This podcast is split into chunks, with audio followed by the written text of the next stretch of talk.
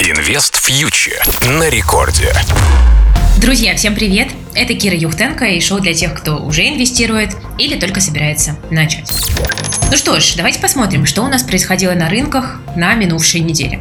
Если мы посмотрим на рынок американский, то увидим, что в основном на прошлой неделе он рос, и происходило это на фоне довольно сильных корпоративных отчетов.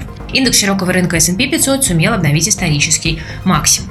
Все было очень позитивно до конца недели, хорошо отчитались даже те компании, которые не внушали больших надежд по сравнению с конкурентами. эй эм ди, Google, Facebook – все они приятно удивили инвесторов. Ну, правда, вот под конец недели выяснилось, что Apple и Amazon ожиданий не оправдали, и акции стали падать на отчетах, и потянули основные американские индексы тоже немножко вниз.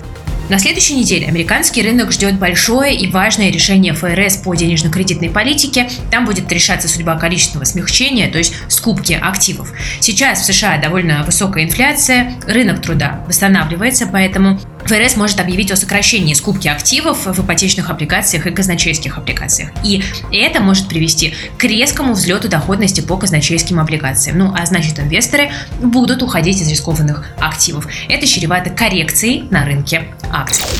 Что касается нефти. Мы видим, что за неделю нефть марки Brent потеряла почти два процента, и она торгуется ниже восемьдесят пять долларов. И главный драйвер снижения нефтяных котировок на этой неделе – это переговоры по ядерной сделке с Ираном. Тут напомню, что успешные переговоры позволили бы иранской нефти выйти на мировой рынок, а это, в свою очередь, снизило бы стоимость барреля, потому что выросло бы предложение. Пока Иран сообщает, что готов к прямым переговорам с Европой по ядерной сделке, Штаты тоже готовы присоединиться к обсуждению, и эти переговоры могут возобновиться к концу ноября. Ну и, кстати, на следующей неделе, кроме решения эф эр эс США, мы должны узнать и решение ОПЕК+ по добыче нефти. И вот оба эти решения прозвучат четвёртого ноября. Теперь несколько слов о российском рубле. Для рубля прошедшая неделя получилась крайне волатильной. В понедельник, во вторник российская валюта укреплялась, а доллар опускался до уровня шестьдесят девять. Но к концу недели рубль снова вернулся в район семьдесят - семьдесят один за доллар. В России сейчас подходит к концу налоговый период. Экспортеры перевели рекордное количество валюты в рубли, чтобы заплатить налоги, и, соответственно, перестали уже поддерживать российскую валюту. А вот Банк России не спит и продолжает активно следовать бюджетному правилу. Также инфляция мешает рублю укрепиться, у инвесторов возникают сомнения по поводу будущего российской экономики, и это провоцирует их, кажется, выходить из рублевых активов.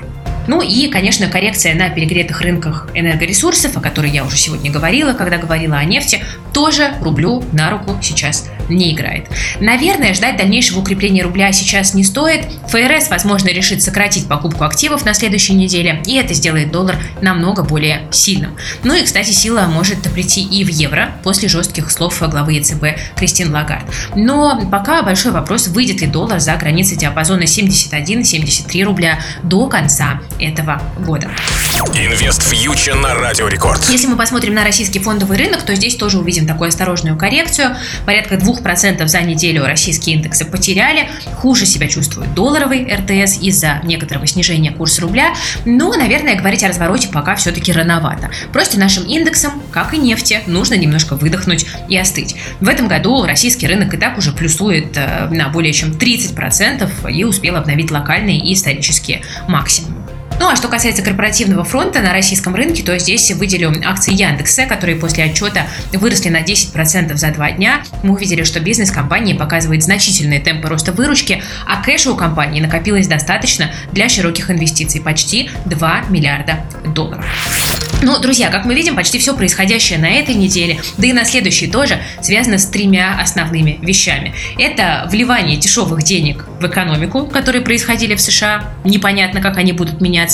Это дефицит газа в Европе, это цены на нефть и на газ. И вот от того, как в итоге будут урегулированы эти вопросы, и зависят все ближайшие перспективы мировой экономики. Друзья, это была Кира Юхтенко, специально для Радио Рекорд. Присоединяйтесь к нашему проекту Invest Future на Ютубе и в Телеграм. Инвестируйте с умом и берегите свои деньги. Также напоминаю, что Invest Future совместно с Радио Рекорд проводит большую конференцию инвесторов в Москве четвёртого декабря. Приходите, если хотите узнать, какие тренды ждать на мировых рынках в две тысячи двадцать втором году. Invest Future на Радио Рекорд.